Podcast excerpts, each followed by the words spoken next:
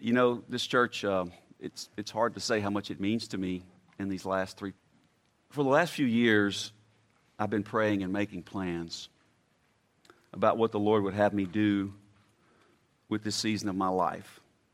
Some of you know the details of my struggle more than others. Trying to discern what God's will is is difficult uh, for us sometimes because we make it that way, because we fall into a line of thinking that there's some mysterious plan God has for us that we need to discover. We make knowing His will difficult because we often can't see the obvious will of God that's right in front of us. We make plans, even kingdom focused plans, and we get frustrated. The truth is that God's will, His plan for my life, is very clear in Scripture. It's not a mystery, it's, it's clear. God's will for me is to love Him, to really, really love Him. It's my first responsibility to love Him. And my second responsibility is to love you and those that are in my daily path, my neighbors. So when I do these two things, then I am in His perfect will for my life, and only then am I able to do the next right thing, which is His will, what He wills for me. Loving Him and making much of Him every day is what we were created for. That's why He made us. That's the plan. That's His revealed will now and for the next billion years. Eternity. To love Him and make much of Him. So, everything I'm going to share with you today, I probably preached to myself a couple hundred times over the last several months. I want you and I, you and me, to love Jesus more, but specifically on His terms. Our glorious text today, before I read the text, I want to say about some men in here that have spoken in my life as I've made these decisions not to go to the Middle East at this time in my life. Uh, I would even say the Lord prevented me. I've made a lot of plans. And I had breakfast with Tommy, and he said something to me specific. Jimmy, my son, who's one of my best counselors, said a lot of things to me. Richard said a lot of things to me. Others in here, Greg, others, Bobby. So, this community, this is, shows me how important it is to be in community where people are speaking into my life this way. Uh, I'd be afraid to think what I would have done had I not had that. Our text today is from Mark 12, 28 through 34. Mark 12, 28 through 34. Now, this is not an overly complicated text, but at least at the age of 55, maybe I've been missing it. Starting in verse 28, and one of the scribes came up and heard them disputing with one another, Jesus and the religious leaders, and seeing that he answered them well, asked them, Which commandment is the most important of all? Jesus answered, The most important is, Hear, O Israel, the Lord our God, the Lord is one. And you shall love the Lord your God with all your heart, and with all your soul, and with all your mind, and with all your strength. The second is this you shall love your neighbor as yourself. There is no other commandment greater than these. Pray with me about this this morning. Father, thank you for the truth of your word. Lord, I know that your word is living and active and sharper than any two edged sword, dividing to the joints and the marrow, the soul and the spirit Lord, you know how nervous I am. But Lord, I trust you. I love you. I pray that what's to be said today would be from you, from your holy word. Lord, teach us to love you in a real and abiding way. Thank you for this morning. Thank you for my friends that are here this morning. In Jesus' name, amen. So there's a lot happening in our text leading up to Jesus' encounter with this particular scribe. Jesus had cleansed the temple leading up to this text with a whip to remove the pretenders from his father's house. Mark also writes about several other encounters between Jesus and the chief priest, the scribes and the elders, the religious group, the people that really thought they had loving God down pat. These encounters reveal that the religious leaders were missing the most important point about the God that they claimed to know and love. So, we're going to consider six questions today so we can kind of determine if we really love God.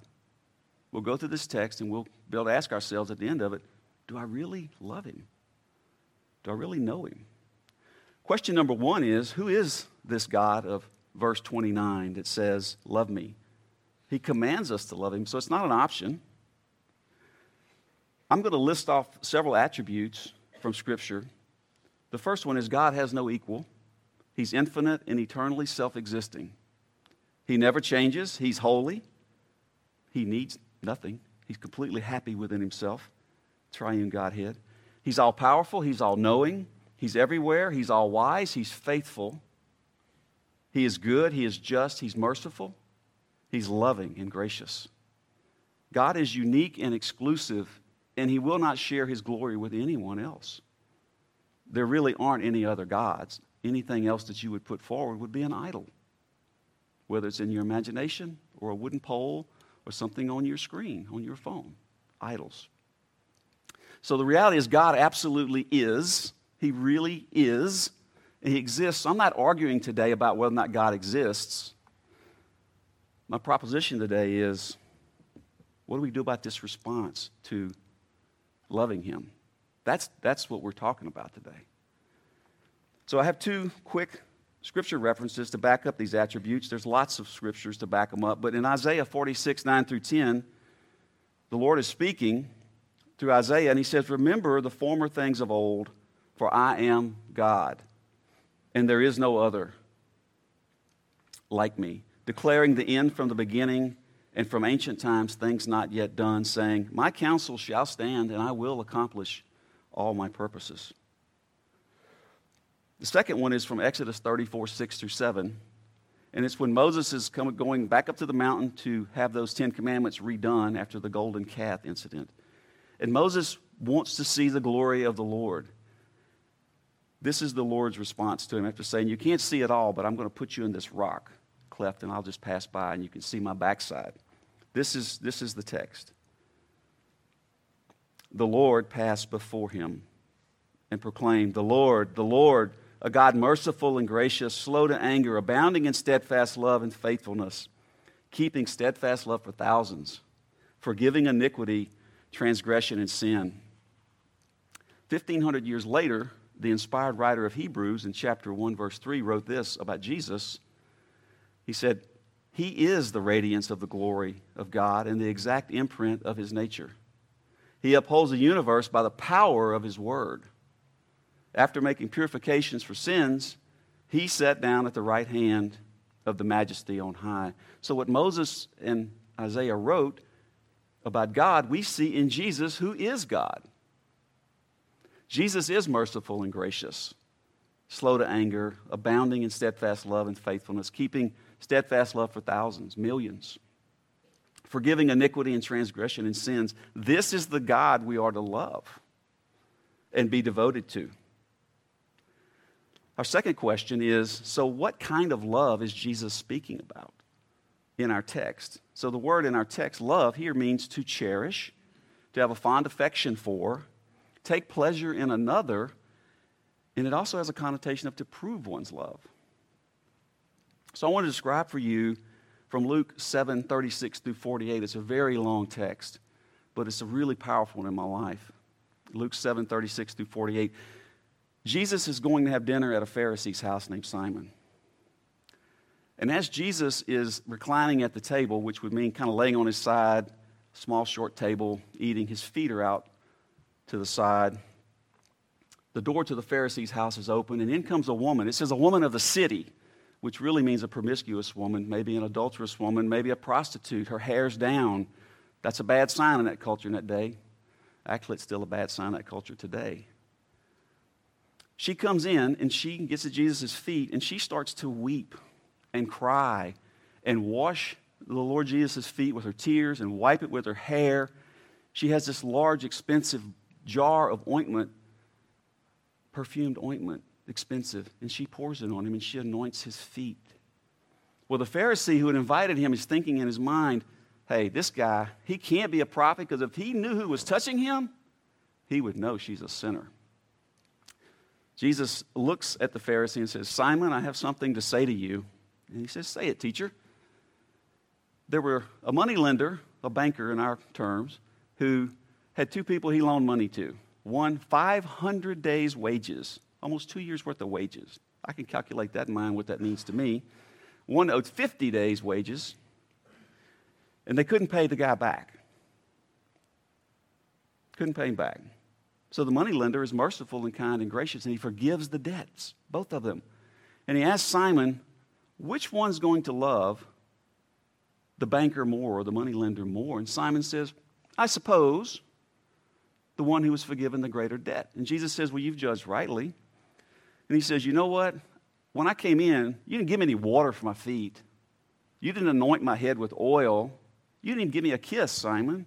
But this lady, whose sins are many, whose sins are many, has not stopped washing my feet with her tears and anointing me.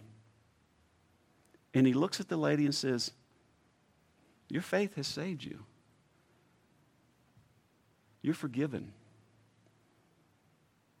I think what Jesus is trying to say there, the contrast is don't think too little of your sin, like the Pharisee who probably thought he was okay. Maybe he had little sins. Jesus is saying, no, we're all like the woman. We're all like her prior to Christ. This is a beautiful example of the love and devotion that is a result of the understanding of Jesus forgiving us of our sins. She had many sins. I feel like the woman periodically. I feel like the Pharisee periodically. She needed relief from her sinful lifestyle so much she didn't care what others thought about her. She broke all the social norms to come see Jesus and to be next to him. I mean, you just, just have a hard time understanding how big of a deal this would have been for her to do this. Her love for Jesus was visible for all to see. Love for God comes from being absolutely stunned and overwhelmed by what He would do for us in forgiving us and accepting us into His kingdom and His family. Here's another view of loving God from Luke's writings, chapter 14. And I'll just read this to us 14, 25 through 26. Now, great crowds accompanied Jesus, and he turned and said to them, If anyone comes to me and does not hate his father and mother and wife, and children and brothers and sisters, and yes, even his own life, he cannot be my disciple. Now, Jesus isn't telling us to hate those that we actually love. He's using hyperbole to illustrate the depth and the extent of our love toward him, what it should be. Our love for him should eclipse, shadow out, obliterate our, in comparison to our love for him. I can't love my wife more than I love Jesus. That's what the text is saying. Loving God, the Father, and Jesus, the Son, is just not about saying the right things or having the right doctrinal viewpoints. It's not about wearing the right clothes or being in the right place. Loving God is about devotion to Him, seeing and savoring Him, and finding Him to be everything for you. Everything for you in Jesus. Loving God takes action on our part, it takes reading His Word every day to see who He is and who we are in Christ if we're Christians. If you're not a Christian, you read it and you find out who you are without Christ. A very scary proposition. It takes deep thought, constant prayer, and a genuine desire to kill sin in our lives. So let's go back to our text now, Mark 12 28. A scribe approaches Jesus and it says, And one of the scribes came up and heard them disputing with one another, and seeing that Jesus answered them well, meaning the religious leaders, the scribe says, Which commandment is the most important of all?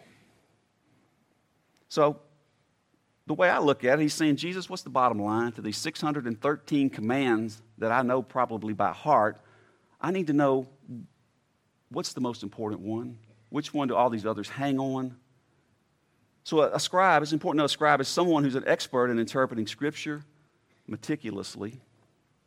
They would copy and recopy the Scriptures. This is a person that probably had memorized all five books of the Torah, the Old Testament. But this scribe asked the most important question of his life, and really of our lives. Notice that unlike the other leaders, this guy comes by himself. He's heard all the commotion. He's coming by himself because he's got a genuine question, or what looks to me into text like a more genuine question than the people who are trying to trick Jesus. Jesus, seeing the scribe's genuineness, chooses to answer the scribe clearly and concisely.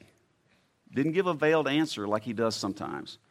Why, why is that? Because this is the right question. This is the right question and the one that the other leaders were not asking and then weren't seeking to really know. It's a question of the heart, and it's the only question that matters. So, the answer that Jesus gives is actually from Deuteronomy chapter 6, verse 4 through 5. It says, Hear, O Israel, the Lord our God, the Lord is one. You shall love the Lord your God with all your heart, with all your soul, with all your might. So, the Jews call this scripture the Shema. Shema means to hear. And it's said out loud every morning and every evening, even till this day, if you're Jewish.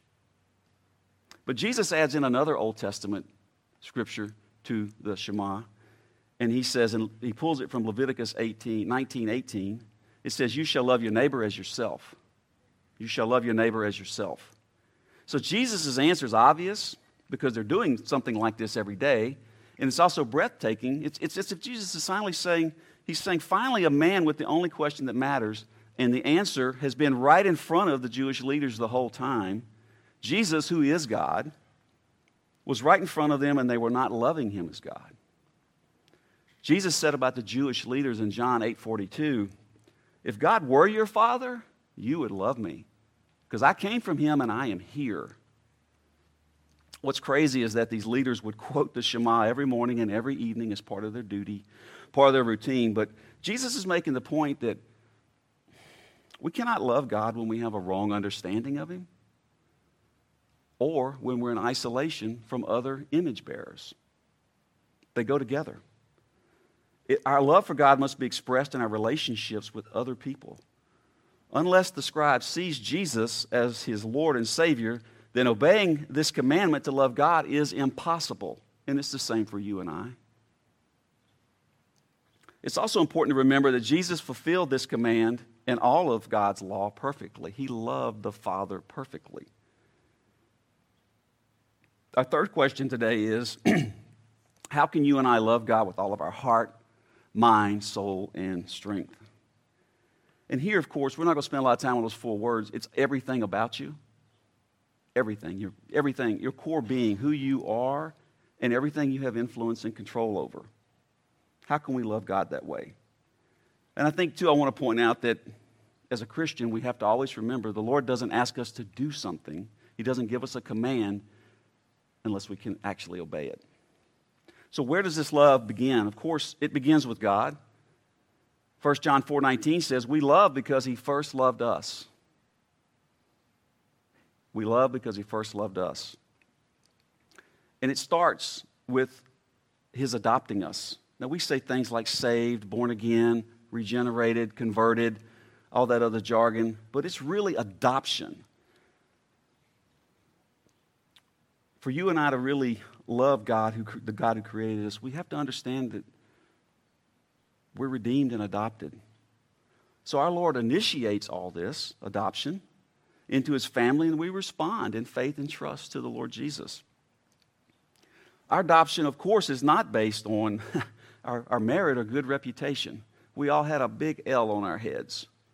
Losers. I don't care how good you were, how well you thought you were.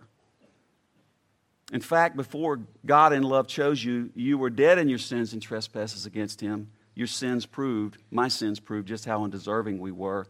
We were traitors. We were traitors against the God that created us. Ephesians 2:12 says we were lost and without hope in the world and strangers to God. You and I were children of wrath. And at our death, we would have spent eternity separated from God and all that is good. Had he not saved us. There's the but God part there in Ephesians that we've been preaching about, Greg and Richard. But God intervened through Jesus Christ and chose you and called you to be his son or daughter. He knows everything about you and picked you anyway. How about that? That's that's overwhelming if you park on that for a minute. He knew every rotten thing about me. Joe, come with me. I wasn't looking for God the day I got saved. He was looking for me. Overwhelming. He adopted me. He adopted you if you know him. So, who are you now? Who are you? If you're a professing Christian, who are you right now?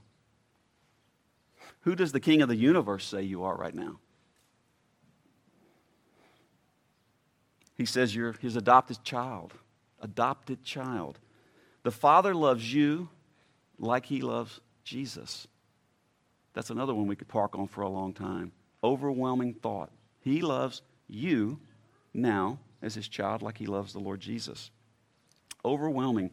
So, for you and I to obey the command to love the Father and Jesus, we must know in the core of our being who we are in Christ. We need to know that now. Believing what God says about you makes it a whole lot easier to not worry about what other people say about you. That's a trick, that's a secret. You should get that. The Bible says what's true, other people don't always say what's true about you. Listen to the Word of God. Read your Bible, believe it, pray daily for understanding about who you are in Christ. So consider, we're thinking about adoption, consider this reality. This is how I process this. The Father planned your adoption, Jesus paid for your adoption, and the Holy Spirit applies your adoption initially and daily. So here's what I mean three scriptures. Ephesians 1 5 says, He, God the Father, predestined us for adoption to Himself as sons through Jesus Christ, according to the purpose of His will. The Father planned your adoption. Galatians 4 4 through 7 says, God sent forth his Son, born of a woman, born under the law, to redeem, to pay the price for our sins, those who were under the law, so that we might receive adoption as sons. And because you are sons, God has sent the Spirit of his Son into our hearts, crying, Abba, Father. Mm, Jesus paid for your adoption. Abba, Father, an endearing, kind, intimate, loving term that we can approach God with.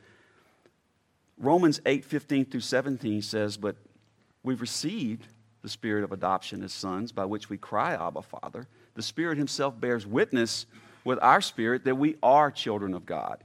The Holy Spirit applies your adoption.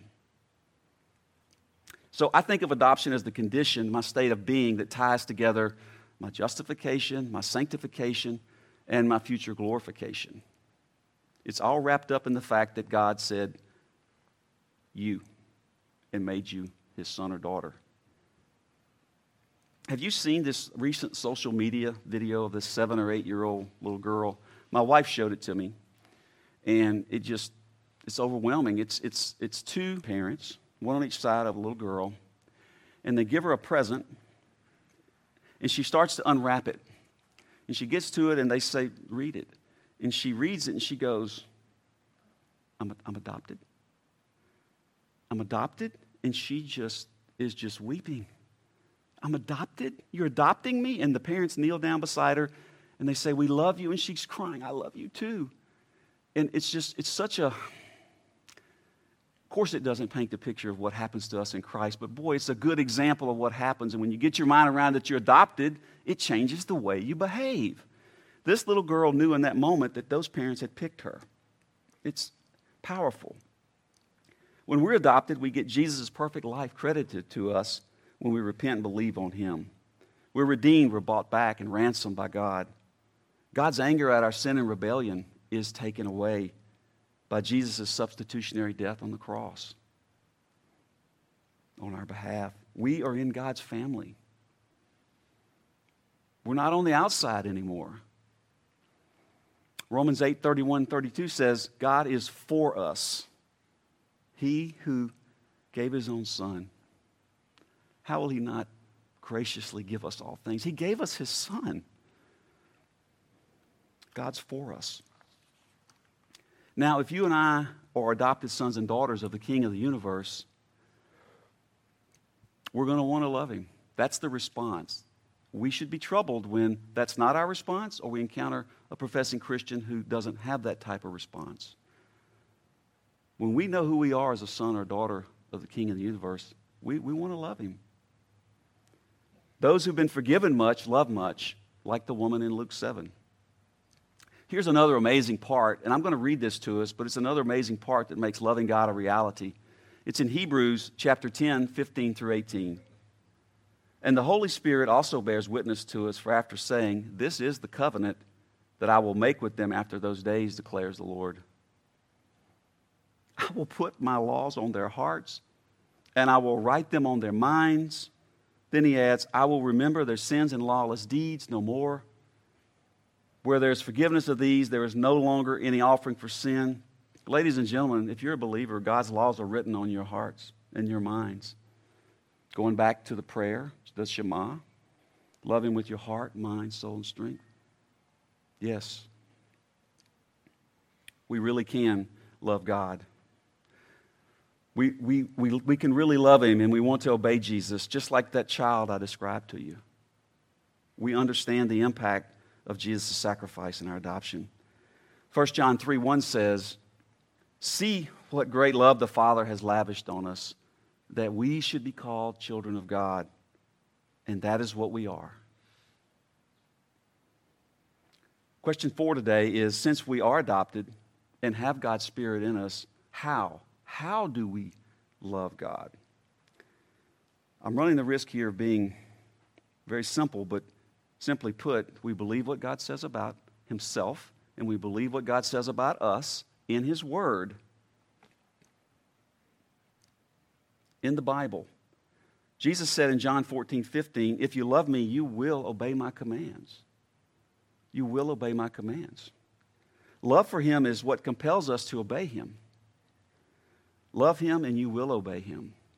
It's not the other way around. Obedience by itself doesn't produce love, that produces tyranny.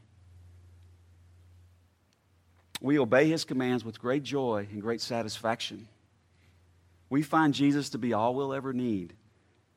Now, there's this famous quote from John Piper, and yes, we had to have a John Piper quote this morning, but it's so true. God is most glorified in us when we are most satisfied in him. God is most glorified in us when we are most satisfied in Him. Ladies and gentlemen, I just think that's true. I just think it's true. Loving God and being satisfied with Him glorifies Him, it honors Him. Be satisfied with all that the Father and the Son are to you. So, if everything I've covered today is true, and I could argue vehemently that it is, we come to question five, and question five is why do profess, professing Christians struggle with loving God and obeying Jesus? Why? Why, why, why? Because, another simple answer, we choose to sin. We choose to sin, and sin clouds our view of the Lord Jesus. That's what happens when I sin. I go, ooh, things get kind of cloudy. We violate Ephesians 4:30 verse, uh, chapter 4, verse 30, which says, Do not grieve the Holy Spirit of God by whom you were sealed for the day of redemption. Yes, as a Christian, your sins as a child of God grieve the Holy Spirit of God in you. That's a very frightening thought. It's a very frightening thought to me. I hope it is to you. Sin is what we do when we replace our security in God and prefer other things.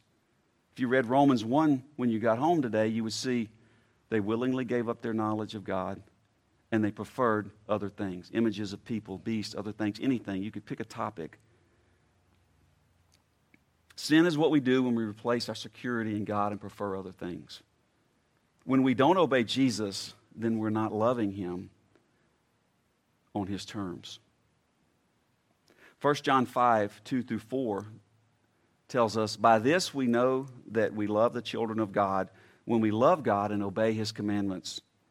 For this is the love of God, that we keep His commandments, and His commandments are not burdensome. And His commandments are not burdensome. So, how can we have consistent patterns of sin in our lives if loving Jesus is not burdensome? How can that be? It's either we really are not God's adopted son or daughter, or we don't know who we are as God's adopted son or daughter. It's one or the other. Romans 6 says, as God's child, we can say no to sin now. We actually can say no to sin, which means if, if I'm not his child, all I can do is say yes. That was my experience before Christ. Romans 7 says we still have a sin fight on our hands as God's child. Romans 8 says, But I'm adopted. But I'm adopted, and that Jesus has defeated my sin and rescued me. I would encourage you to read Romans at least twice a month, the whole book. Go through it twice a month. Go home today and read Romans 8. So, a sub question of number five is Has something cut in? Someone or something cut in on you? or bewitched you, like the Apostle Paul said about the Galatian Christians. I'll read that to us. Galatians 4 9, Paul says, Formerly, he's talking to Christians. Formerly, when you did not know God, you were enslaved to those that by nature are not God's, but now that you've come to know God, or rather to be known by God, how can you turn back again to the weak and worthless elementary principles of the world whose slaves you want to be once more? You ever asked yourself that kind of question? Maybe not exactly like that. Like, how could I do that again? How could these Galatian Christians turn back? How could we turn back at times? So, when a child of God sins, it's because we forget or we don't take seriously in that moment of sin exactly what our adoption means and the great price that was paid. I think that if I had the, the Lord Jesus in front of me, or I could had him on the cross in front of me, or anything you can think of, I probably wouldn't sin anymore if I had that ever-present reality in front of me. But that's not the case. He has, we have His Spirit in us, and we can say no to sin. The way I think about this is do you remember just enough of your life before Jesus so that you stay anchored to the present reality of your adoption in Christ? I'm not saying wallow in sin and guilt. I'm saying, do you remember how it was before you, before Christ saved you? I do. And I go, yeah, ooh, Lord Jesus, thank you. It's, it's, it helps me, not guilt and shame, but the reality of what I was before. 1 John 3 8 says, Little children, let no one deceive you. Whoever practices righteousness is righteous. Whoever makes a practice of sinning is of the devil. For the devil has been sinning from the beginning. The reason the Son of God appeared was to destroy the works of the devil. No one born of God makes a practice of sinning, for God's seed abides in him, and he cannot go on sinning because he's been born of God. So it's frightening to realize that when we sin, we're actually in alignment with Satan. Think about that for a minute. When you sin as a child of God, you're going, Jesus, you're not enough. I'm going to go do this. This is more meaningful in the moment. Outrageous. Outrageous. Sin never delivers what it promises, does it? I can't think of a single sin I've ever committed that's worked out well. But in the moment, we get cloudy, we get deluded, we think it's okay. Sin's not our master anymore. It's not. So, what do you and I choose to worship daily? The sovereign God of the universe? Or distorted views of sex, money, power. Most sins fall into those categories, I think. The ever present reality that we've been adopted and that we are forever God's child, it's the key to the Christian life. It's the key to the Christian life, knowing who you are in Christ. So focus on your devotion to God because He's adopted you, and everything else in your life will begin to make more sense. Won't be perfect, but when you start weeding out sin in your life and sinful habits, you'll see more clearly. You'll see more clearly. Our last question today is how can, how can we really love others in a way that shows forth the love of God, that shows that we love God? Jesus' answer in Mark 12 31, he says, You shall, you shall, not an option, you shall love your neighbor as yourself. So, what Jesus, I think, is saying here is be to others everything that I am to you. Be to others everything I am to you. Be Jesus to others. It sounds kind of churchy to say that, but it's true. If I help you, a church member, or if I help a non church member, my motivation should be because Jesus has rescued me eternally from his wrath and adopted me. That should be my part of my motivation for helping. We show love and gratitude to God by loving his other image bearers, lost and saved. Think about Ephesians 5 1 and 2 with me. This is one of those verses that you have to kind of stew on a minute. He says, Therefore, Paul's writing, Therefore, be imitators of God as beloved children, and walk in love as Christ loved us and gave himself up for us, a fragrant offering, a sacrifice to God. Gave himself up, walk in love, fragrant offering, sacrifice. So, imitating Jesus means loving others the way Jesus does. Not that hard. I mean, that's a good, great, we understand it, but living it's a different story. Will I give up myself for you? Will you give up yourself for me? Can I be a fragrant aroma to you in a time of need? Can you be that way to me? Yes, you can, because God's Spirit's in you. God's children, we are to give up our time, our resources, our money to help others, just like the story of the Good Samaritan in Luke chapter 10. It sounds simple, but it's really hard sometimes, isn't it? Because we're all selfish sometimes, even as God's children. We go, no, that's mine. I earned that. That's how we think. We mistakenly think that what we own or what we possess, we own it. We mistakenly think that what's in my possession, I actually own. Nope, you actually don't. You'll go to your grave with nothing in the coffin but you. Someone else will live in your house one day, someone else will spend your money if you leave it. Give it away right now while the time's good. Store up treasure in heaven. We can love God with our resources. When we understand our adoption by the Most High God, He's given us the Lord Jesus, we, we won't be selfish. It'll stop. Loving others means you and I have to be willing to be taken advantage of. Not a very popular statement, is it? It means occasionally there's going to be a Judas in your life. I've had a few. Got one right now today. Not in this room, not in this room. but I got one today in my life. Betrayal. We keep loving. We keep loving. We don't pull back. Loving others means saying hard things in love to each other. Loving others is a very messy process. But God wants us to love others with the love He has for us. I think a key verse here is Philippians 2 3. It says, In humility, count others more significant than yourself. Hmm, count others more significant than myself. That's not how we normally walk around thinking, is it? Think of others first. Loving God by loving your neighbor, it starts with your spouse, if you have one, your children, if you have them, your parents, your family, your coworkers, and church folks. I will ask you to turn in your Bible to 1 John 4 7. 1 John 4 7. We'll read that together.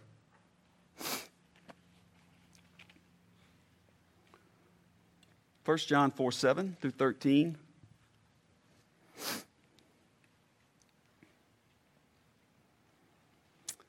John the Apostle writes, Beloved, let us love one another, for love is from God, and whoever loves has been born of God and knows God. Anyone who does not love does not know God, because God is love. In this, the love of God was made manifest among us, that God sent his only Son into the world that we might live through him. In this is love, not that we have loved God, but that he loved us and sent his Son to be a propitiation for our sins. And propitiation means taking away God's wrath, appeasing the wrath of God. Beloved, if God so loved us, we ought also to love one another, for no one has ever seen God. If we love one another, God abides in us, and his love is perfected in us. So there's a work going on. But I thought I would tell you today how I apply these verses. What you just read, this is how I apply it personally. If I'm not loving my wife well, if I'm not loving her well, the root cause of that failure to love is my failure to love God well. It's not that complicated, is it? If I'm not loving you well, the root cause is I'm not loving God well. Every harsh word I've ever spoken to my wife and every sin I've ever committed in my life can be traced right back to my failure to not love God on his terms, to not love Jesus as he commands. And I'll tell you, if you're married or if you're single, I'm going to tell you what my wife's greatest need is this morning. You know what her greatest need is this morning? For me to love Jesus, pursue holiness, to be satisfied with all that Jesus is for me, to me. Then and only then can I possibly love her with godly love, right? It's that way in every relationship. When you and I love Jesus as he commands on his terms, then we're going to repent quickly. We will, we will. And seek reconciliation when we offend one another. It's highly likely as this church goes on, I'm going to offend somebody in here. Highly likely. Or you might offend me. In that moment, when you get two Jesus lovers together, they're going to they're going to make up pretty quick. I'm not saying it always works out that way, but love and devotion to the Lord Jesus does solve most relationship problems if both people really profess to know Christ. Loving others, ladies and gentlemen, is a sure sign that you love God. Don't miss this fact. If you do, you're going to live in isolation as a stunted Christian the rest of your days on this earth. We can't live on an island. I need you to love me, and I need to love you in a deep and abiding way that shows forth the glory of God. That's why He created us. That's why He saved us and left us here. He could have saved us and taken us right to heaven, right? He didn't. I've asked that question a lot myself. I am His image bearer. You are His image bearer. We were made to do what we're talking about today love Him and love each other. This is how people know who God is. My words are cheap if I'm not loving you well. We were made to love God, and we become like Him when we exhibit His loving character to one another. What would happen? What would really happen if you and I soaked our minds in the Word of God every day, the Bible, every day, and we turned Jesus' words in Mark 12, 28 through 34 into a prayer? By the way, that's a great way to pray. Praying God's words, you cannot go wrong we turn in prayer. So here's my prayer. You might have your own, but what if, what if I prayed this way or you prayed this way? This is, this is what I wrote Heavenly Father, you are my Lord and my God. You are the one true God. I love you, Lord, my God, with all my heart, with all my soul, with all my mind, and with all my strength. Lord, today I ask you to show me who my neighbors are so that I can love them in your holy name. Lord, you said there's no greater commandment than this. Lord, I ask you to help me to love you more every day so that those around me may know you and glorify your name. That is God's revealed will for your life. You're struggling with anything else, we got to get this down right first. This has got to be right. I encourage you to pray like that. If we prayed like that, God's going to answer us because that's what we're made for. That's His revealed will. There's no questioning it. This text is pretty straightforward. That's His will for our lives. So if this commandment's not fulfilled in us, frankly, our entire lives are out of order. They're out of order. They're out of God's will, and we're missing the entire point of our Christian existence if we don't get this part right. We're missing the whole point of being adopted sons and daughters of the Most High God. You know, living and breathing this commandment, it really enables us to daily face life and one day to face our death. Loving God above all else means we will finish this life well. We will finish this life well. And it prepares us for eternity with our Father and the Lord Jesus. We're in a preparation phase, ladies and gentlemen. We're not here for ourselves. We're here to love God on his terms. So we're going to quickly look at Jesus' response to the scribe. Jesus replied to the scribe in verse 34. Jesus says, You're not far from the kingdom. You're not far from the kingdom. This is a guy who's an expert in Scripture. Jesus is saying that, wow. So he just told the expert in the Jewish law and the Scripture that knowing and believing these two commandments was not enough to be included in the kingdom. Jesus is saying to the scribe that he must actually practice loving God and others. In effect, Jesus is saying to the scribe, The God of the kingdom's right here in front of you.